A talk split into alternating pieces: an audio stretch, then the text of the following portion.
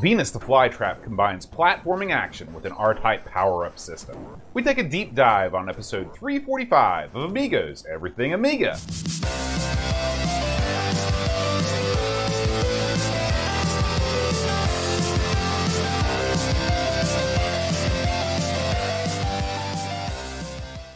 Hi, everybody. Welcome to Amigos. I'm John. And I'm Aaron. And today, Aaron, we're going to be talking about Venus the Flytrap. Yes. Now, Aaron, where do you stand on horticulture?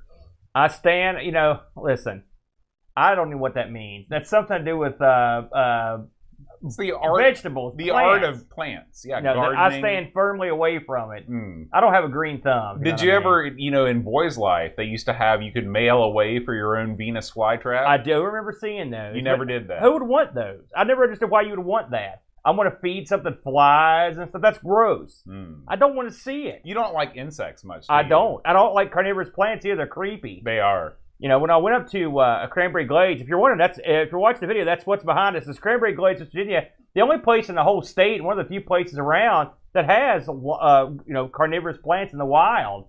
They've got pitcher plants and uh, Venus flytraps and whatnot. And when you go there, you get to see this stuff in action. It's creepy, man. Uh. Well, it's to bec- see. and it's not as if when the when the plant eats the fly, it just disappears down the gullet. You see No. it slowly rotting away in there. well, the pitcher plants are just a big. Uh, it's a big bucket of crud and a plant. yeah. and stuff just lands in it and just dies, and it gets Mhm. dissolved in there. The plant does basically nothing. You know, smart plant. And say, hey, that that's what we call the top of the evolutionary food chain. Yeah, no kidding, eh? But no, I, I I don't know why you would send away for just like people that had those. You ever know? Everyone knew a guy in school that had like an aquarium or something. He'd have some stuff in it that ate meat. It's either like a snake or or piranhas or something. Mhm. They're feeding it like, look, I'm feeding it, and you feed it with other smaller pets. right. right. Who would do that? I don't even get there. Lizards. hmm You know who? I don't want to feed something mice. Yeah. How do you afford that, too? Those things can't be cheap. My, uh, you know, my br- my buddy Tom, my roommate in college, he used to have a ball python, Yeah, and uh, he would actually, you know, you're supposed to put live mice in there, yeah, but the the ball python was so lame yeah. that it couldn't it couldn't it couldn't beat the mice. The mice would like scratch up his face and run Yeah. away.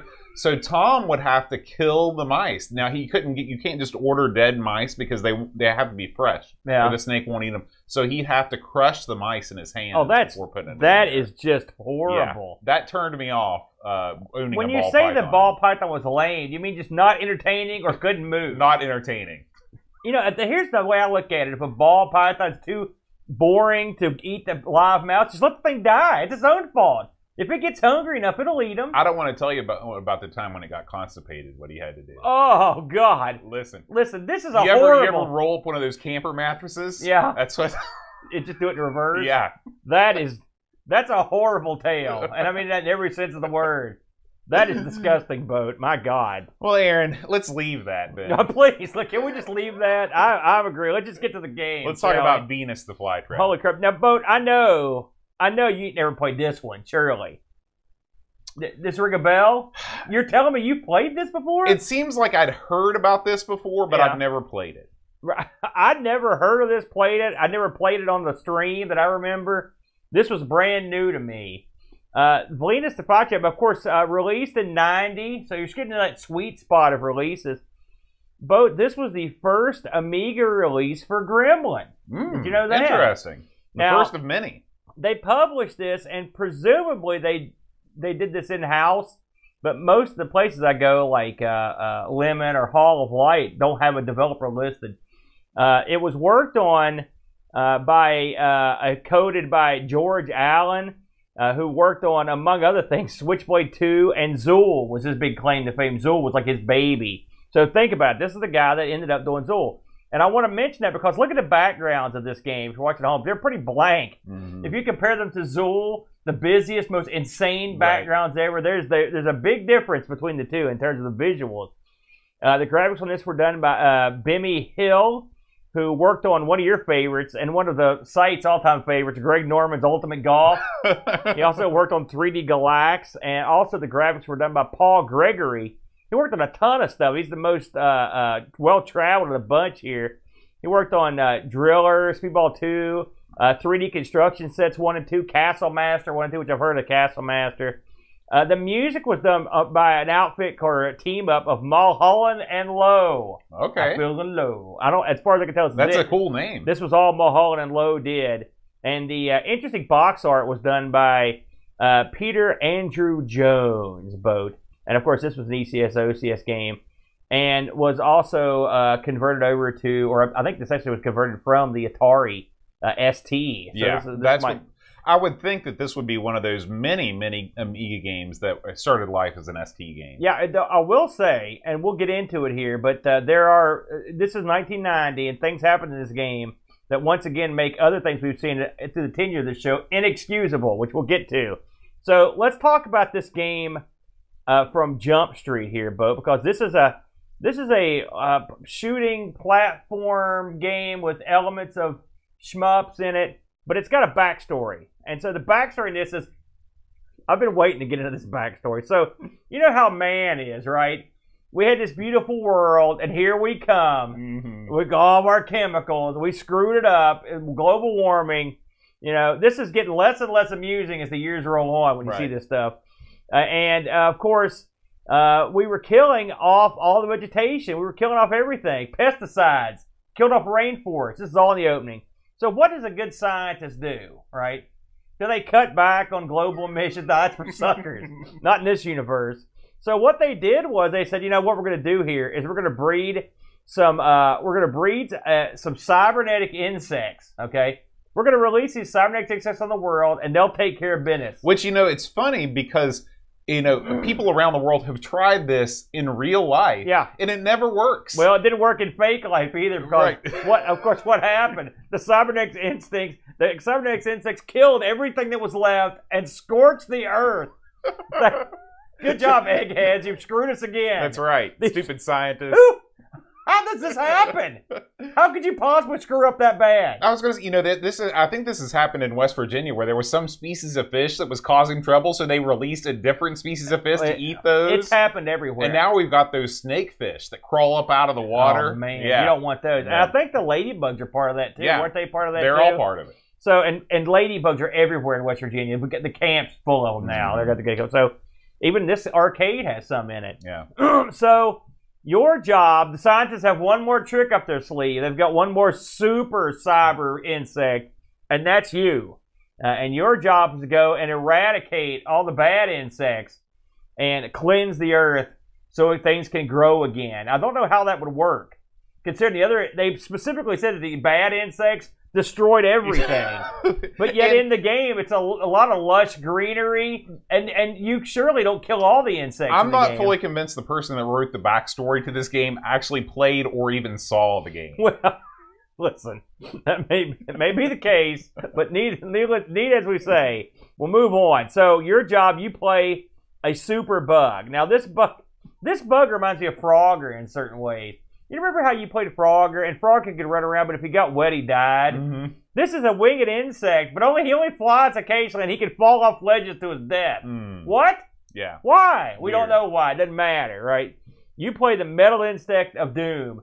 And the good thing about your insect is And I think it, did they actually name the insect as Venus the flytrap in the docs, or is that just? I never well I actually I got the docs right here and I don't recall them naming I don't recall that either. I could be wrong. Yeah, so anyways, here you go. You've got to go through these levels. There are 10 levels. Each level has 5 sections and then you've got a bonus section on each level. And what a bonus that is. now you'll notice right away that you uh, move your you move your bug with joystick, and this is a game that's got up for jump, your favorite, and the button does the uh, does the firing. At the bottom of the screen, you're going to see a uh, a- a line of various uh, weaponry. All right, it goes from normal big shot, three way mortar, uh, beam up, and four way. Okay, what are these? These are various weapons you can put you can pull into service when you want. Now there's a couple ways you can ch- switch weapons in this. One way is with the function keys. You can just Mhm. flip through the function keys. The other way is if you hold the joystick button and kind of hit in a direction, you'll you'll get them. You'll switch to the next Right. one. Um, I know. I don't know how far you got into this, and I did go and cheat so I could see the different levels.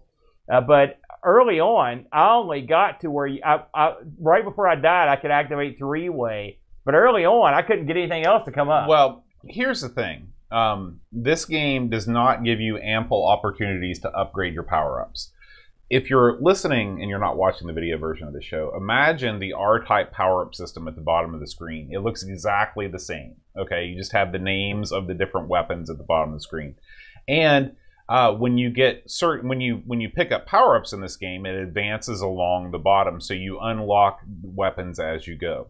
The problem is is that unlike R type, where you get basically you get you know uh, weapon upgrades pretty frequently. yeah. Um, in this game, you get one weapon upgrade every couple stages. Yeah. every couple stages, and when you die, you lose it and you don't get it back. Which is funny because you're picking up upgrades to beat the band. Yeah, this So- game is upgrade omania, So just when- not weapon upgrades. just the basics of this game because really once you understand the basics the game doesn't change that much uh, you're going uh, through the levels uh, like i said five levels and when he, and really the levels are identical i mean they're the five levels inside of one world Right. they literally could have i will say we often complain that levels are too long if you took all these levels and combined them into one huge level a lot of games would, would do that we would complain so i Mhm. will give this game credit it That's didn't break right. them up That's right. Now, when they break them up, they don't put anything interesting at the end. You don't jump on the flagpole. You don't jump through a large golden ring. No. All you do is you jump off the edge of the walk, screen. or and Yeah, you don't, or you don't, walk and you never know where the end of this level Right. is. You just sort of leave. And then the screen goes blank,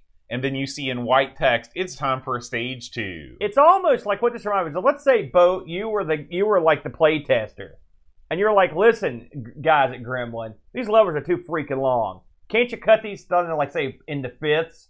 And they were like, all right. And right before they released it, they just went, and they're like, there you go. Now That's shut up. it. Yeah. Because it was the, I mean, we complain about it, so I'm going to give them credit, but it's the bare minimum. Mhm. and the levels uh, the whole five levels are the same they're completely interchangeable same enemies same everything nothing changes it just they add different i mean there may be more difficult as you go on but it, it looks the same the enemies are the same so you go through the levels and you're shooting other bugs and occasionally you'll shoot carnivorous flowers and then some other stuff when you get in the air uh, you start off with just a regular gun i found the regular gun to be fairly capable it just takes more hits to kill certain things uh, and as you go through, when you shoot an insect, it will turn into or drop a big metal core. Okay, or it basically looks like a, a steel donut or Yeah. something. Right.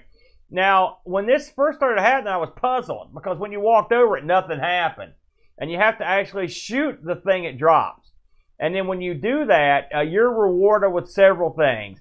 Uh, you, it could be extra ammo, it could be extra time, it could be a battery. There's a bunch of different stuff, but I mean, none of it really is a power up. Very, it's very rare you get a weapon power up. Um, I want to talk about this right now before I move on. I think shoot having to shoot the the dropping sucks. It really slows the game down exponentially, doesn't it? It's the it's the worst. It's I the mean, worst it's just- because when you're playing a game like this, Yeah. you want fast action. Okay, there are several things that stand in the way of fast action in this game, but the all-time worst culprit is Yeah. the fact that you literally because what happens is when you shoot an enemy, it's not as if the enemy just instantly disappears. There's an explosion animation that occurs. Yeah.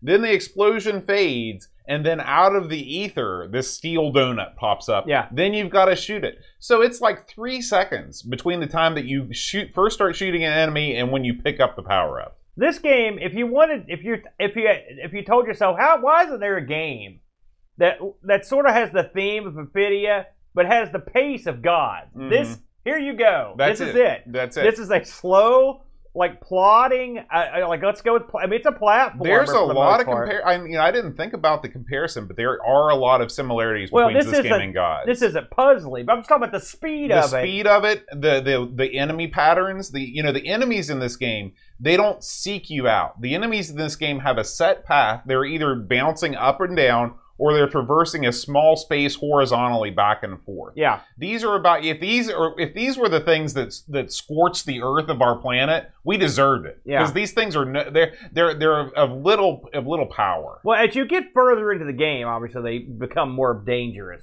Uh, but early on, I will say, as far as Amiga games go, uh, this game has a very easy to pick up feel, and you'll do well. You should be able to get through the first uh, through the first world without too much trouble. I got through the whole first world without dying yeah, once. it's not that tough once you understand two things. One, they understand the pickups, and how those work, and two, understand that you're under a time limit. I, I mentioned at the bottom of the screen, it lists all the weapons that you can eventually obtain at the top. You've got your score, and you've got something that says TI and number. That's a timer clicking down on you, and it's got your health. And this game does something that I've never seen. before. First of all, this the timer, and like like in most platformers, is totally useless. Well, that's not true if you get farther on because there are things that automatically take your time when you Well, land on them. what I'm saying is that the, th- this game would have been just as good or better without a timer. There's no reason to artificially limit the amount of time that it takes to get through one of these stages because there's no exploration. Well, I don't know. You can, I mean, you have to do something, or you can meander through this level all day.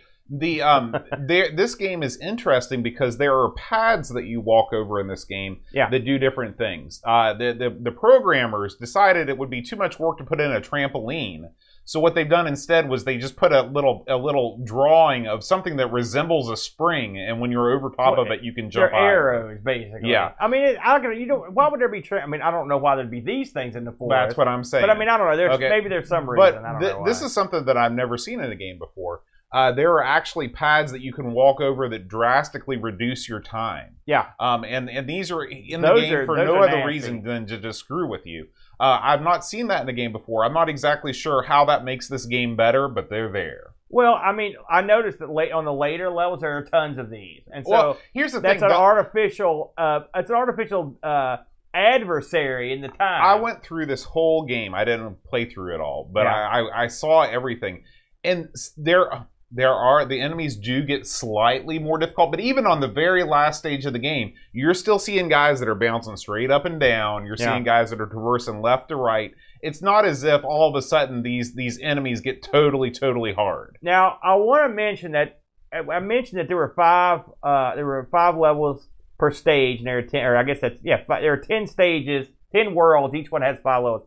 But there's also a mystery, a bonus level at the end of, of each level. And I thought, and I read this, and I was, like, okay, that sounds pretty cool. And this is where the game turns into a, a shmup. This, for some reason, in between levels, you can now fly, and there's a really quite a quite a nice sort of a parallax cloud with the sun setting scene in the background, and you basically It's totally Amiga. you basically fly through and just shoot a bunch of insects. That's Mhm. the level. And there are also some big, huge, bigger insects you normally would encounter on this. There's a boss at the end yeah, of it. and at, a- at the end of it, you have this like uh, it's the old segmented worm Mhm. gimmick, the caterpillar, Yep. and you've got to shoot it. But the what really was a bummer because I started writing down okay, first level segmented worm, then I got the second level segmented worm, and it turns out there that's it. Right. That's the only boss. So Yeah. every- and now. Don't get me wrong; the bonus levels get much harder. Even even the first even the first bonus level is not easy I think to the, it's harder than the actual platform. on the first absolutely level. absolutely. Um, and and then so once you kill the segmented worm, you get an extra man, and the, and the level's over. That's pretty Mhm. much all there is to it. Then you go to the second world. Now I've got a list here. The, these worlds, I mean, you went through the whole game, you said, and you looked at it. Uh, the the worlds that are that you have to choose from here, you've got the first level, which I don't know if it has a name. Then you've got Frozen Waste, Wood World. I like that one. uh, Death Valley, Tech World, Dead City, uh, Purids, Creeping Swamp, and Translucent Plants. Now, these names are cool, but really, thi- this is basically a rough coat of paint effectively over the same. There's not like a bunch of radical changes as you go through the game. And now, like you said, the and enemies become more, uh, I guess, their patterns are more aggressive. Uh, they fire a lot more. There's more So- in- projectiles In, the first level, for Yep. example, there's really not much firing. Right. In the second level, there are these gun, gun turrets that fire at you, and occasionally you'll come across something that fires at you uh, on the second level. One of the neat things about this game, this is sort of this game's bread and butter in terms of a gimmick, is the bit where you go across these paths that have arrows up and down.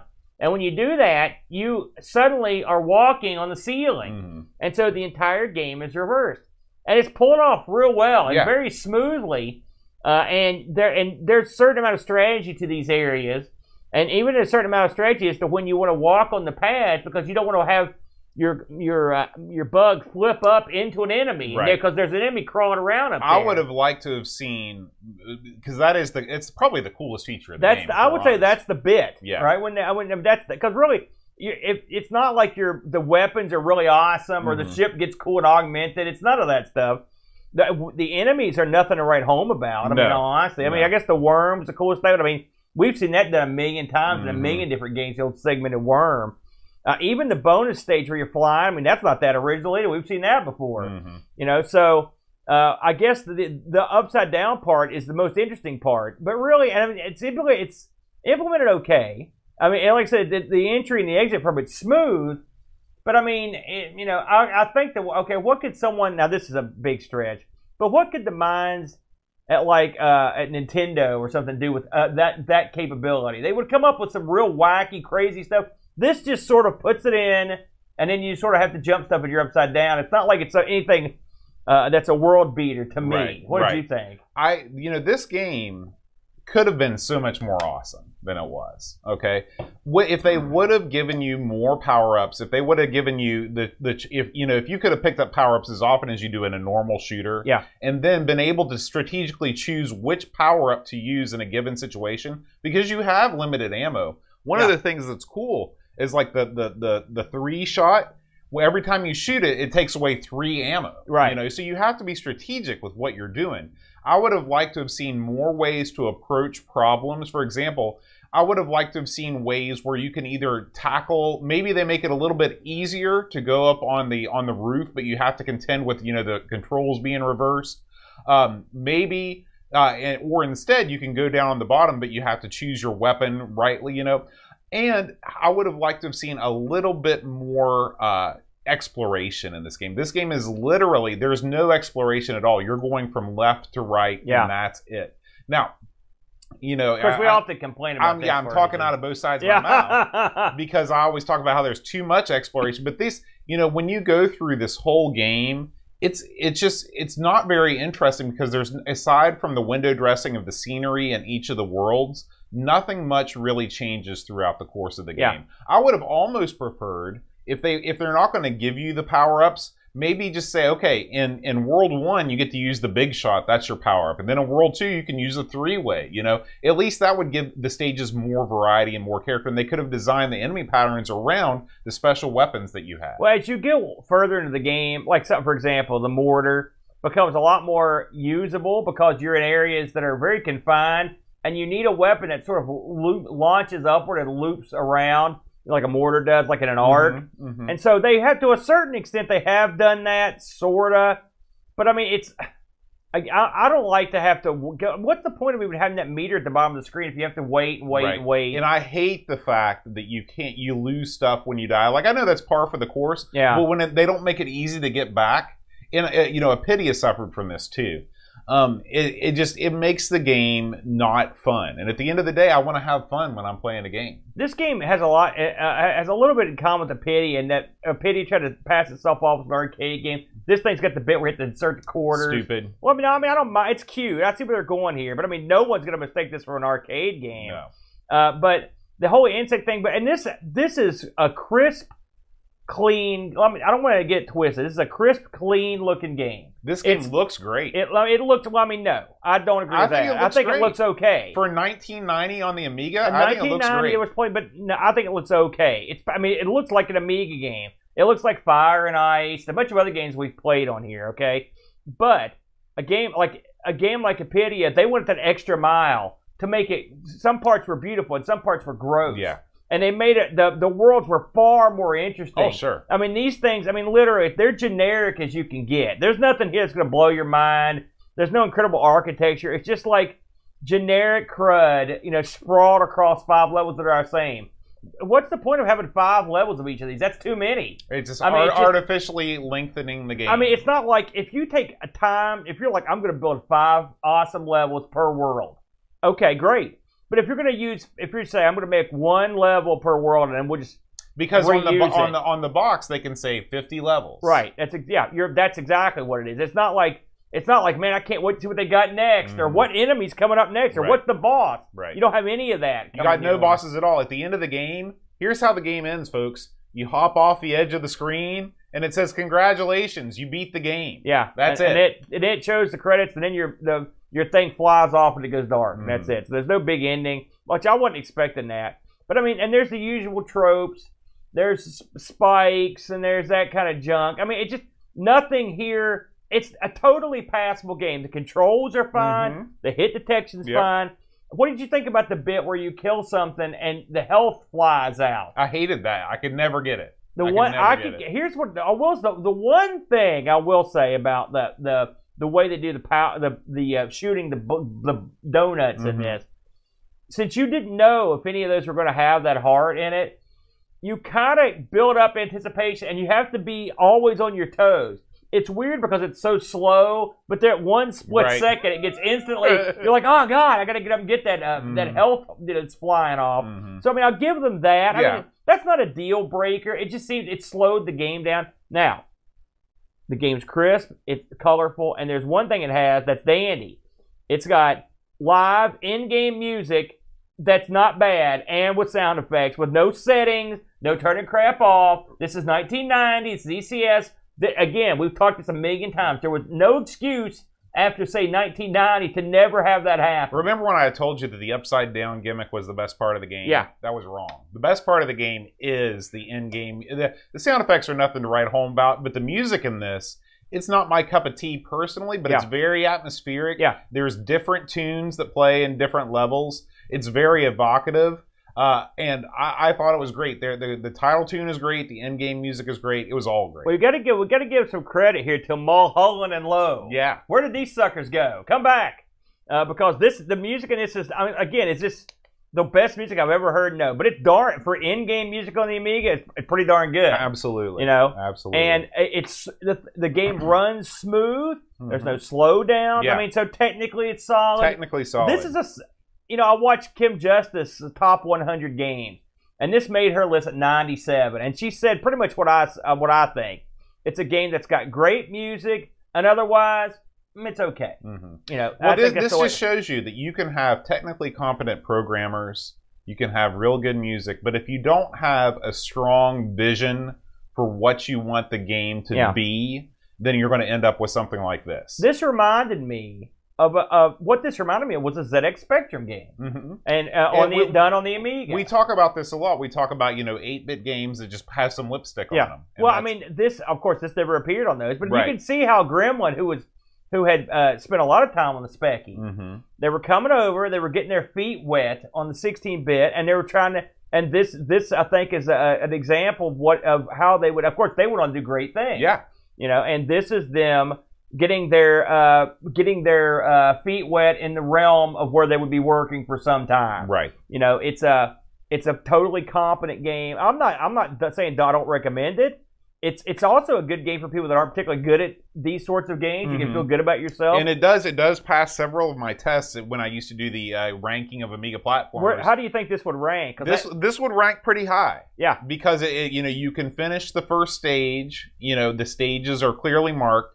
There are power ups that you can get. yeah. Uh, you know it's just it's just it's it's it's about as generic as it comes. I did. It's kind of the, the, the, the weapons power thing's almost a bummer. I almost look at just wish it wasn't there. Yeah, yeah. I'm, you know, I'm because with you. because otherwise you just look down there. It's like, man, Right. I'd sure like to have the four way or the What's beam. the beam up? That sounds You know, awesome. I mean, yeah. they've got lots of stuff. And you just you don't get you don't get that Mhm. stuff. So, but I will say, don't let the time uh don't let the time limit like turn you off. That's if you got a real problem for like Eric Nelson, he hates it so much that he won't play him. It doesn't really come into play until later on. But I mean, this is a game also that's got passcodes for levels, so there's also tons of cheats. The version I had, you could turn all the in, in everything up, turn all the Mm-hmm. you can have all the weapons. I didn't use that because I think that I didn't, I didn't want to. I wanted to come into it just like a normal game player, and I'm glad I did because it, it is nice to have some success. yeah, yeah. right out of the I gate agree. on one of these I games. agree. So this is like a, a good game, maybe to start uh, your uh, platforming days on, and, and and go from there. But it's not if if you're someone who's looking for like a, a world beater. I, my thing is, how would this fare on the consoles? And it would not fare well. No. And that's that's the way I look at it. But it's still it doesn't mean it's a bad game. And the music's good, so Mhm. there, that's worth uh, looking at there. I mentioned that this came out on the uh, ST.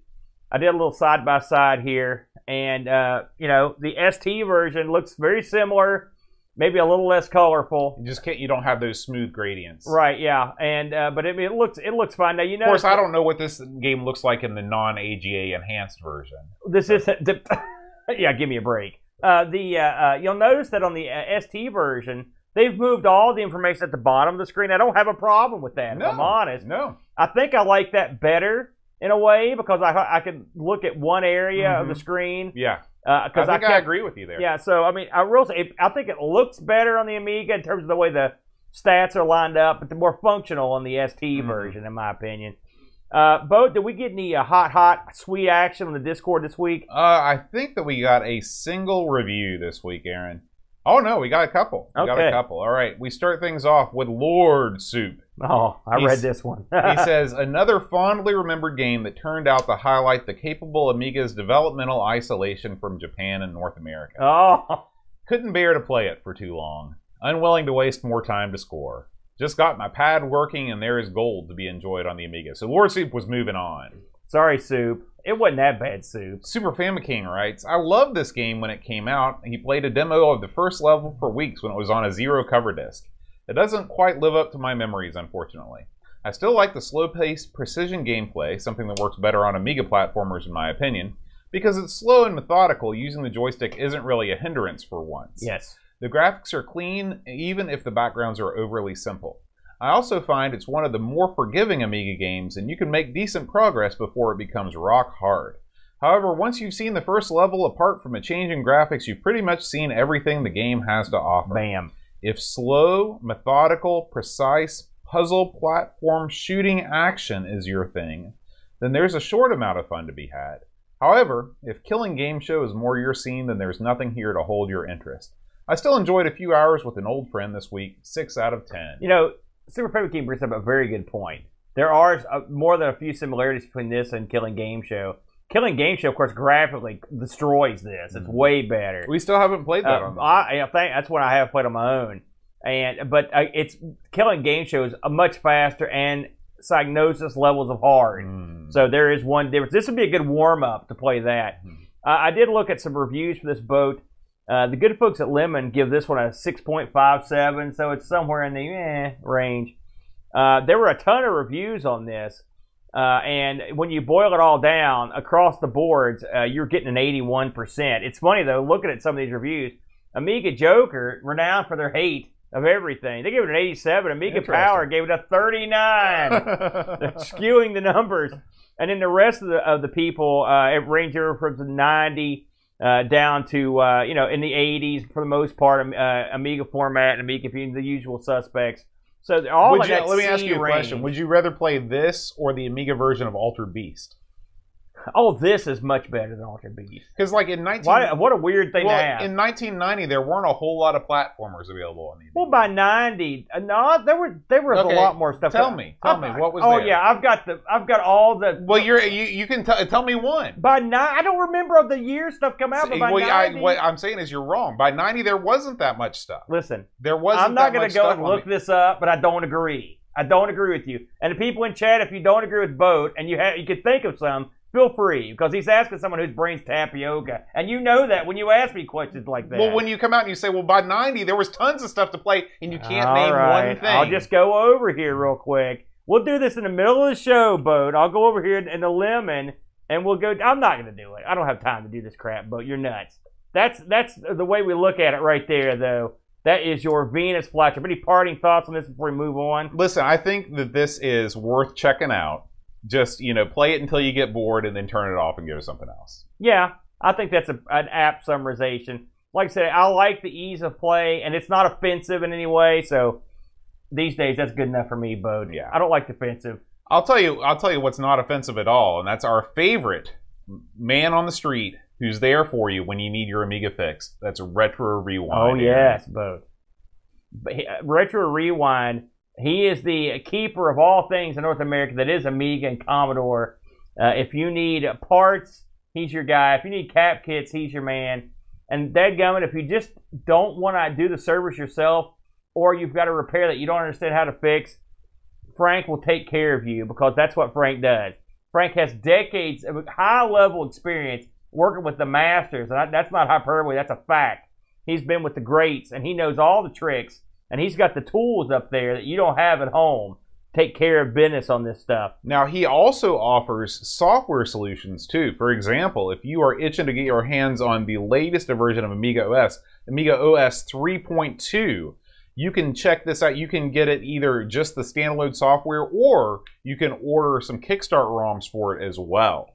So uh, that is one of the options available to you w- with Frank. Uh, but really, I mean, if you've got an Amiga and something's wrong, or you want to make something better, make RetroRewind.ca your first stop. And when you do, use promo code Amigos10 at checkout to save 10% off this or any order. We do appreciate Retro Rewind and we thank them for being an official sponsor of Amigos. Absolutely. Ready to get some news in, brother? Let's do it, man. Let's do it, man. Amiga News. All right, Aaron. Our first story this week is one of the, you know, we don't often cover uh, Amiga OS 4.1. No, we've Uh, never covered it, have we?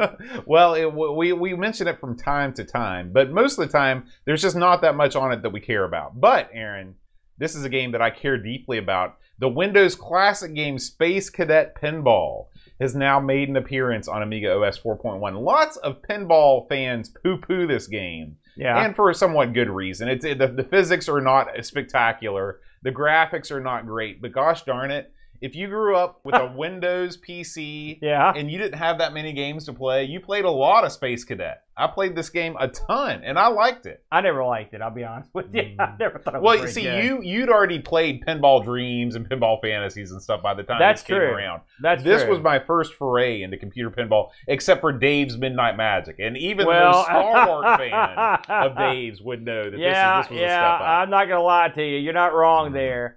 Uh, but uh, you know, I, it was okay. I mean, it was free. You got that going for you, boat. So not too bad. Not my favorite though. And so you can check this out. This is over at the AmigaOS4Gaming.com if you uh, want to check out more stories related to OS4. Now, Aaron, uh, this next video you gave a watch uh, earlier in the week, so you can tell us all about it. This is Chris Edwards' new joint, a new FPGA device, uh, the Mini Mig. Tell me about this, Aaron. This was quite a wacky bit here, I'd say. Of course, the mini mig, the original mini mig, uh, what is an FPGA? It's like uh, it's a like sort of like the uh, the predecessor to the to the Mister in a way.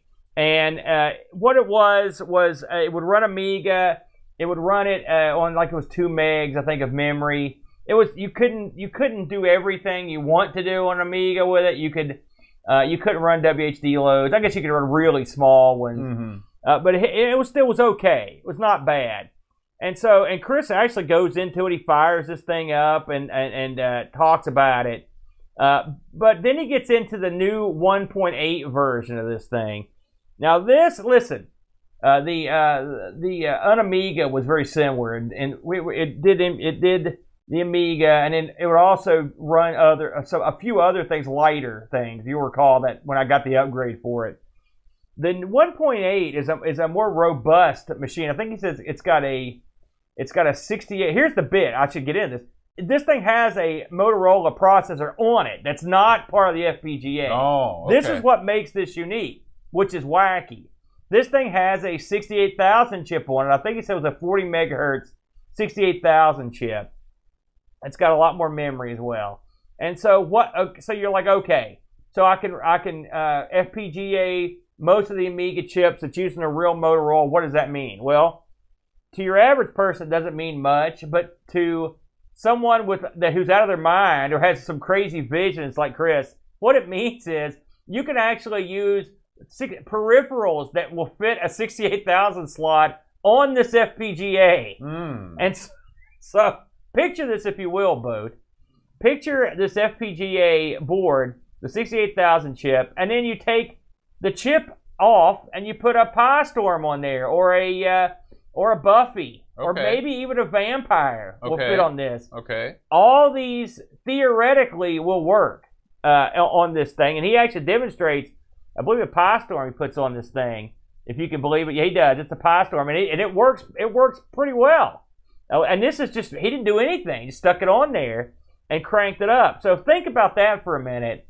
It's an interesting marriage of two worlds: the FPGA world to to simulate the Amiga's special chips and everything mm-hmm. else, and then the tried and true 68,000 in its normal way is there to, and you could screw with it. Now here's the million dollar question, Yeah. Aaron. As you know, Mr. Prices have gone through the roof. Yeah. Raspberry Pi. Is this thing A, available, and B, affordable? Chris himself said that these were available in very limited supply. I think he I read that there were at the time of the shooting of the performing of this video and the, the launching of it, there were 50 of them that you could get. I believe I believe he said these were like 300 bucks. I think's what he Okay. said. Uh, that may be Canadian. And now think about it. Uh, and uh, so, um, is that a good deal? Because I asked that. Like, I was like, you know, it seems like a Mister would give you more bang for your buck. Well, he did mention that the Mister was going for. He told me they were going for 500 bucks. I don't know. Is that true? What they're is they're going for that much Not money? sure. I'll have to check it out. Uh, if they are, that's a, that's a ton of money. Yeah, by the way, we yeah. got in before that thing went. Thing. I'm glad you Holy got me cow. when you did. You're not kidding. Uh, but still, one thing you can't do is with the with, uh, you know obviously if you if you're getting this just to screw around with the sixty eight thousand, the Mister didn't have that, Right. You know? And so what you're going to get here is uh, something you can really mess with. I guess, Mhm. Bo, is what I'm saying. It's very unusual, uh, man. I, I, this really caught me off guard. Uh, and you could see him showing off where he had like 400 and some megs of, of, of fast memory on this thing or slow memory. So it's something for the tinkerer, that's for sure. Yeah, yeah. I mean, this is uh, it'll be interesting to see, you know, as time goes on. First of all, you know, how many of these uh, actually make it out into the uh, into the world, and what kind of wacky things people end up doing with them. Yeah, and the, and the speed numbers I think were off the chart, as you can imagine. Yeah, It's an interesting it's an interesting idea. I, I, the, the funny thing about this is apparently the guy that works with this has been working on these for quite a while. Just the thought of this is uh, to me, it's just. I mean, uh, let's say you didn't think about modding them in some way or enhancing the system. So why would you do this? That's the thing I couldn't figure out. right. Uh, but so I'm assuming this was made specifically with this idea in mind. It's very fascinating. I had a little back and forth with Chris on this. It's a it's an interesting it's an interesting uh, proposal. It'll be interesting to see what people do with them. Mm-hmm. Um, I wonder what can be done that you can't normally do. You know, I don't know. Well, I mean, you can't, for example, you can't put a PiStorm on a Mister. No, Now- no. I mean, what what could you do this? You couldn't normally do it like an Amiga Right. with all that stuff. That's what I, and I don't know. Yeah. You know, of course, it's new hardware. You know, it, some of these things you can't really question them. You just kind of stand back and you see what they do. And I think this is a perfect example of that, Bo. Yeah. Yeah. Good Uh, stuff, though. Absolutely. All right, Aaron. Uh, this next story is uh, about an upcoming festival right here in the United States, the Commodore Amiga uh, exhibit at Vintage Computer Festival East, which is up in Wall, New Jersey. Aaron, it's about an eight and a half, nine hour drive. I've never been are. there either. I don't. I'm not 100 percent sure where that's at in New Jersey. Me neither. I don't know if it's north or south, but it's at the it's going down at the Info Age Science and History Museum. Uh, it's going to be April 22nd and 23rd, so just about a month away. Uh, there are going to be some uh, big names at this thing, Aaron.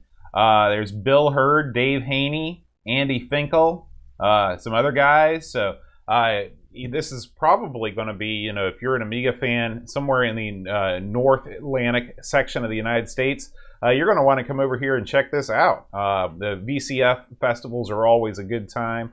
One of these days, we're going to have to go to one of them that aren't so far away. Yeah, that's the, the one thing about this. Uh, of course, we're sort of kind of on the East Coast. You know, we're not on a coast.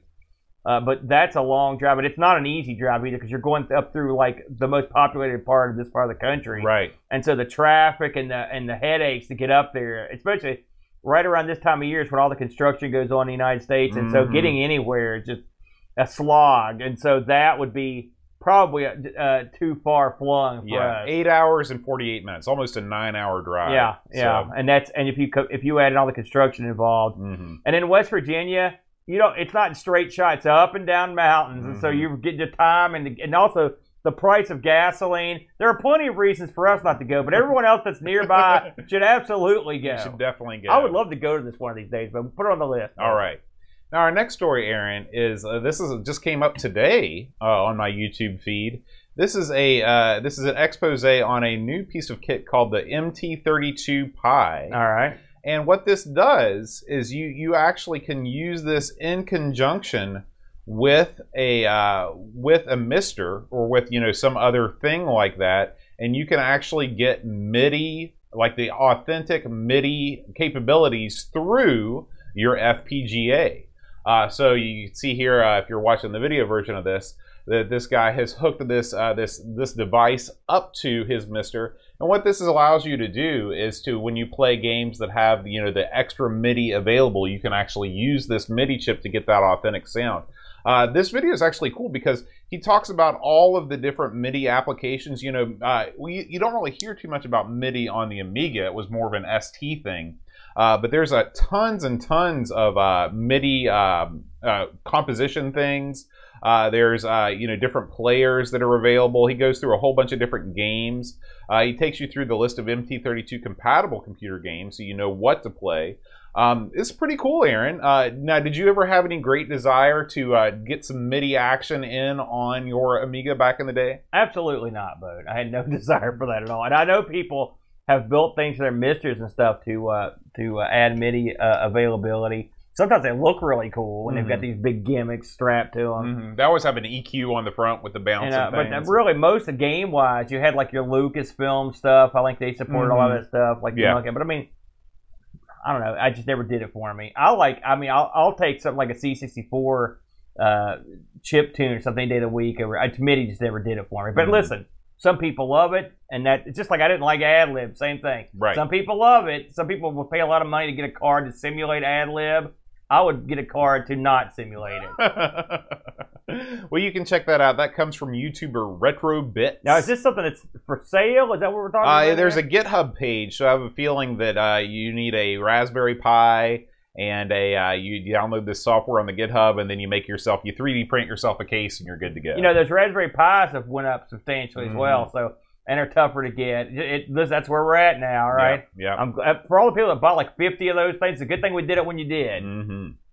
All right, Aaron, and finally this week, a milestone for our buddy and uh, and friend of the show, uh, Neil from RMC. He has finally opened the cave, and uh, he's published his first video based on uh, his grand opening with the public uh, being able to come in and try out everything. Aaron, what did you think about this video when you saw it? Well, I mean, of course, you know, when we, we were, if you recall, when he first announced this, I told you, like, this is brilliant what he's doing here for a bunch of reasons.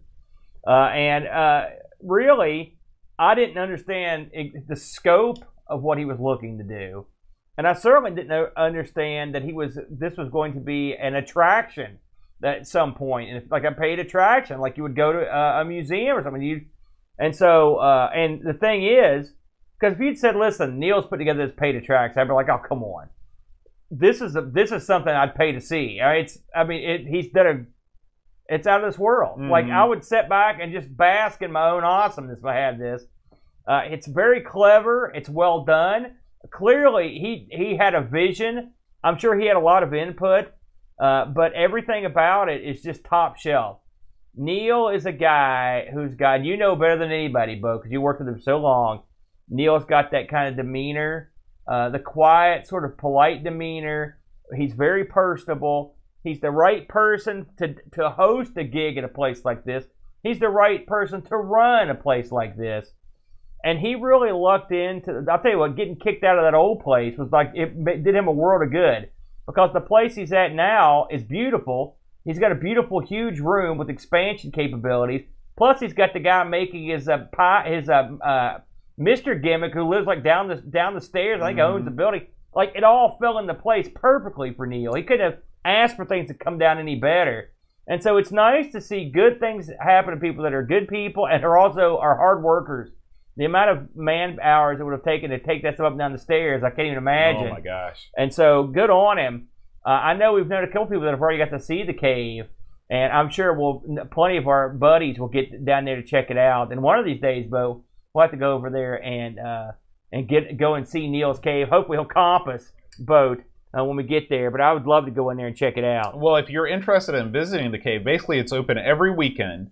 Uh, well, almost every weekend. You can go to his store and uh, book a session. Uh, and the sessions are either morning or afternoon. They're three-hour blocks.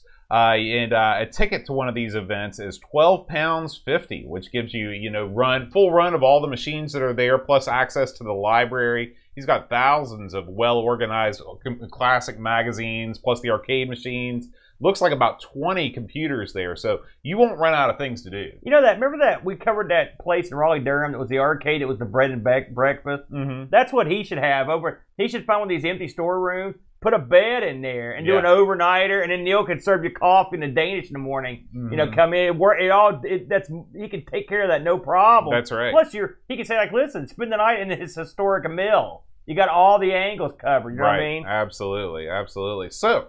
Uh, make sure you check out Neil's latest video to see all the great things that are going on, and I can't wait to see what he's going to cook up next over in the cave. Yeah, congratulations, Neil. By the way, great job. It looks really good. All right, Aaron, let's head on over to our community update section and see what's been going on on both of our YouTube channels. All right, so let's get it going here, Boaster.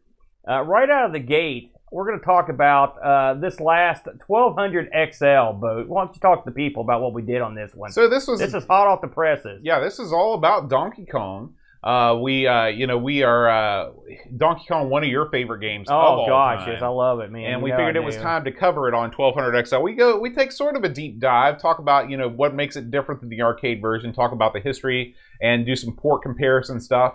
Uh, but most of all, we just celebrate what a great game Donkey Kong is, and I get a chance to publicly thank uh, David Z and Bob from the Atari Age forums for hooking me up with both a floppy drive and a killer upgraded board, which I just tested out with the capture card. There's going to be some Atari uh, streaming in the future now that I have the ability to capture right off the main hardware. It looked great, by the way. I was real impressed, and you had to tell me exactly what had happened. Yeah. Because I just I was like, what? How did I? How do I make mine do that? Right, By the way, we're gonna talk later. How do I make mine do that?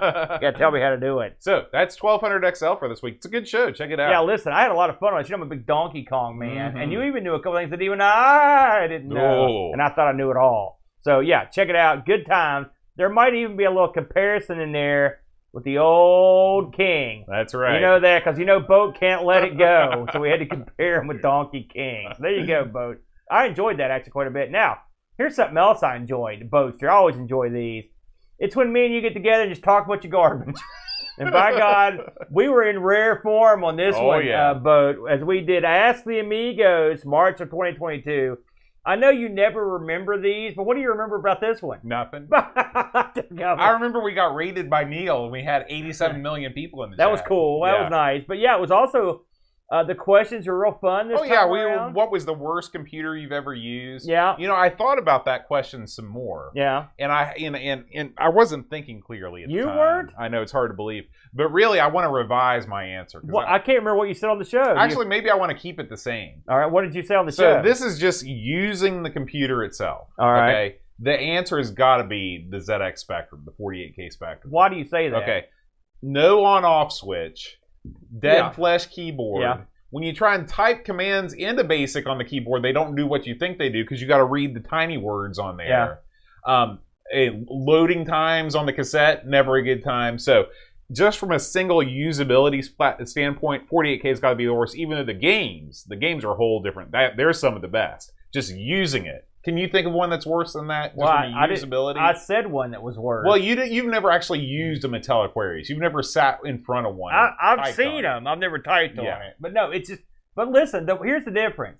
On the ZX Spectrum, I, I set through a load screen and go through all that rigmarole. But I know that at the end of that screen, it's going to be something cool pop up. That's true. There's a chance. That's true. Okay. On the Aquarius, it's a zero percent chance. There's no chance. There- You're, No you're chance. sitting through a loading screen and it's going to be garbage. Yeah, It's horrible. And that's the big difference there. that's true. You know, That's you true. know, a you know, if you got to have something to look forward to while you're sitting there waiting for the tape to load for like 15 minutes. Yeah. Boat.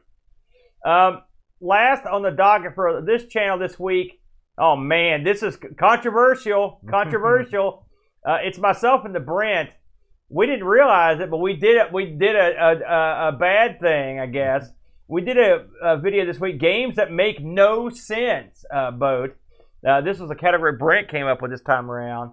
Uh, I took a look at WarioWare, which I love. Mega Micro Games. You know, I was surprised that Brent was kind of not so keen on it. I couldn't believe it. I think he was being contrary. I like the art. I think he. you know what likes makes this game, is, aside from the minigames, it's just the art style, the music, it's just all of it. They. It's a it's a complete package. the guys at Nintendo are geniuses. Mhm. They're artists. They're like Yeah. literal artists. yeah. Uh, Brent looked at a game. I'd never heard of this, and it's the Brent special. He looked at Wrecked a psychedelic adventure. This was ins- I could not believe when you guys when Brent started talking about this game how crazy it was. This game, I will say, he did what it said on the tin because this game makes absolutely no sense. A game put out by people to keep you from doing drugs. A game where your lead character takes every drug he can. right, and he walks away, And- and, he's dancing. I mean, he was taking shrooms, he's drinking, smoking, shooting up, the whole nine yards. I wanted to do drugs after I watched it. Now the funny thing is, a little funny thing happened on the way to release this. I looked at our, you know, listen, ARG's numbers are up and down like a yo-yo, depending on what we do on YouTube. Uh, and this week they were way down. I thought, man, we have released something here that people just I hate. What did we do? And then Brent brought up the point that it hadn't showed up in any subscribers Right, list. I was looking for it and I couldn't And find it. And the reason that happened, presumably, is because I, when we set this game up, you have to set up YouTube with all their conditions, and I put light drug. St- I had to. I felt like I was obligated because we do talk about some drugs in the game. We had to, and apparently, when you do that, despite the fact that it said go okay for advertisers, it's not okay for anyone to be advertised to right. because it's ended the subscription from getting these. I'm hoping next week everything's fixed. But if you didn't get this in your subscription box and you usually watch ARG, it was released. And actually, I thought this was a pretty good show. So if you're into that, uh, please check, check us out. But that was a that was weird, boat. Have you ever have we done anything on the Amigos that ever had that happen? No, because I never say that we do anything bad in our. Well, it's it's it's like covering Doom and saying, "Yeah, we talk about guns." You should never do that. well, listen, I was trying to be I was trying to be an authentic guy here, Bo. That's right. You know that was me. your first mistake. So over on uh, over on the Amiga Stream team, we've got one release here, and this was uh, the show we did Friday. Actually, I did this one. Uh, this was uh, retro games on Steam. Now, listen, I'm not gonna lie to you, but I had a lot of fun uh, on this one. Look at how you're moodily lit there too. Yeah, that's because I have no lights in my room anymore. It's horrible. My life's coming apart, in case you didn't know it. So this game, I thought it'd be fun to get on Steam and just get some stuff that had a retro appeal or a sequel that was re- uh, for a retro game. So we look at uh, the, the uh, Steam uh, version of it's called Chaos uh, something. I can't remember the name Chaos of it. Chaos Reborn. Reborn, which is if you play the old ZX Spectrum Chaos game, which you know one of my, if not my favorite ZX Spectrum game in the top two or three. Uh, this is a great.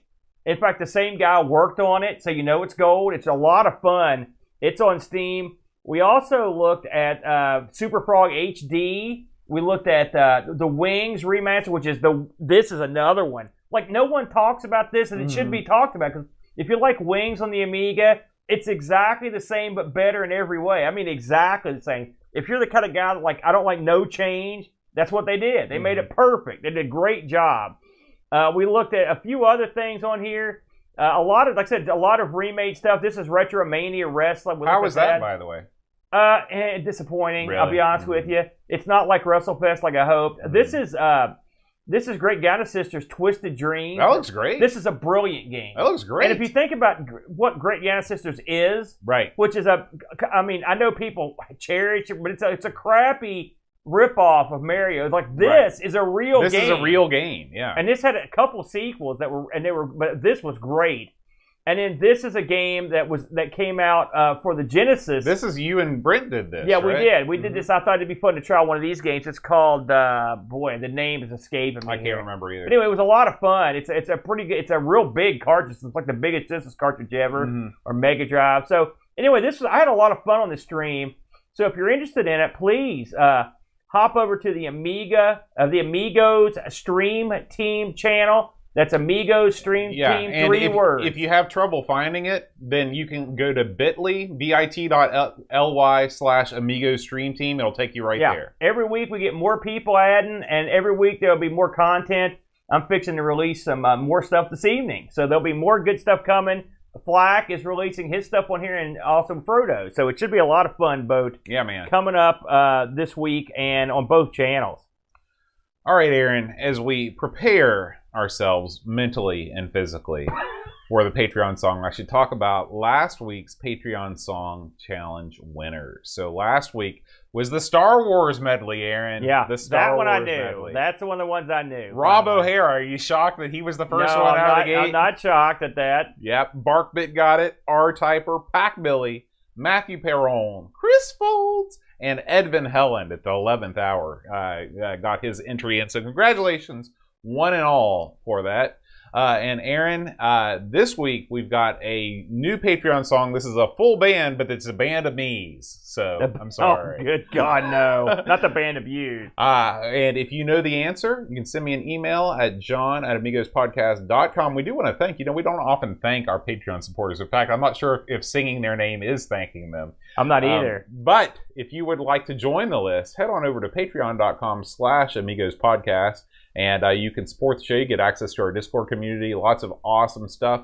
So, Aaron, here we go. John at amigospodcast.com. Take it away.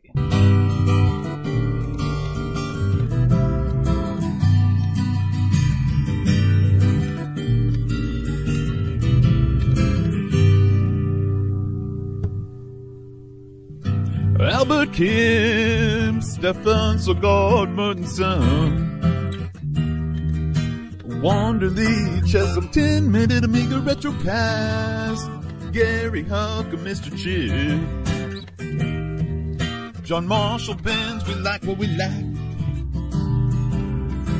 Raylane, Explorer. Data Dog, Joe the Zombie.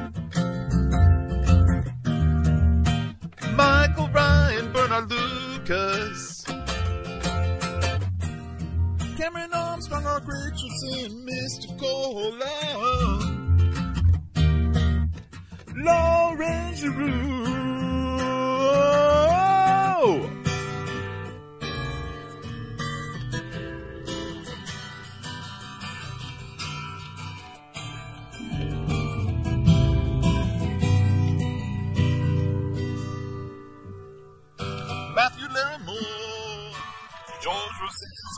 Bradley,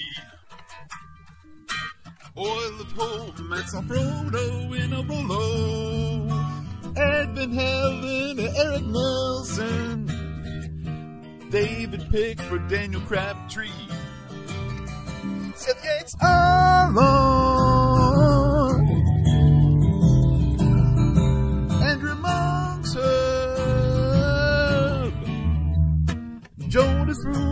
David Terrace, Ed Polyester, Links Level Lord, David Hearn, Thomas Main, Rob O'Hara, Phantom Magnus, Crazy Loomis, Bachman, Christian Gisov, Megan Gaming, Kelly Jupiter, William Vitescar, Brutal Barracuda, Christopher, Hassel, Sean McRae, Chris Folds, Oh Johnny, David, Daniel Williams, Don't Slow, Norris, Rambo K, Ziggy CTC, Alistair Fiend, Lay Denson, Calbert, Bernard, Quinn, David C. Mark Byland, Jason Warnes, Matthew Mobius, Luke Hudson, Joseph Harrison, Josh Nat, RMC Lobsterman, Nada Bundy, The Amiga Show, David Z, Macintosh, Librarian, Tim Drew, Simon Ledge, Martin B, Gary Heather, Hermsky, Chris Edwards, Jerry Farber, Darren Coles, Kyle Vetter, Peter Price, Seth A. Robinson, Alan Kibar, and Kjolbjorn Barman.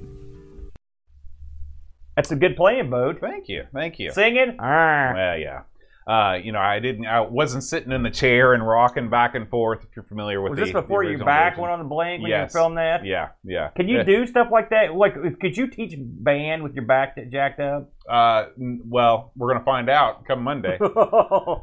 um, so, and of course, we want to thank all of our fantabulous uh, Twitch uh, followers, Twitch Good word.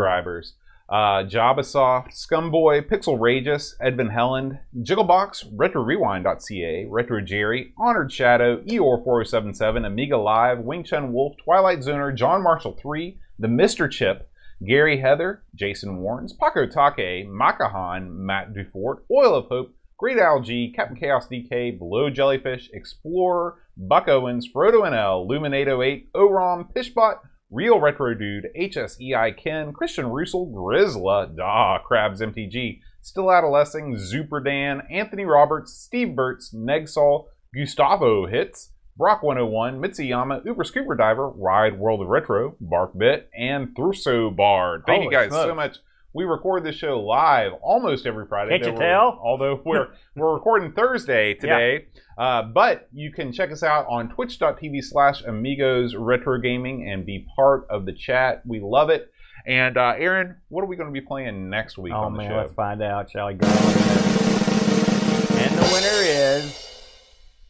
Oh man, it's Bomb Jack. Yeah, yeah. This is a game that I discovered late in life. I never played this growing up, Yeah. but I really enjoy the various permutations of this. Might have a go with the old beer edition as well. I've played this very few times. I'll be Mhm. honest. It's I I never got into it, hmm but I never really cared. So Right. now I, I I care more.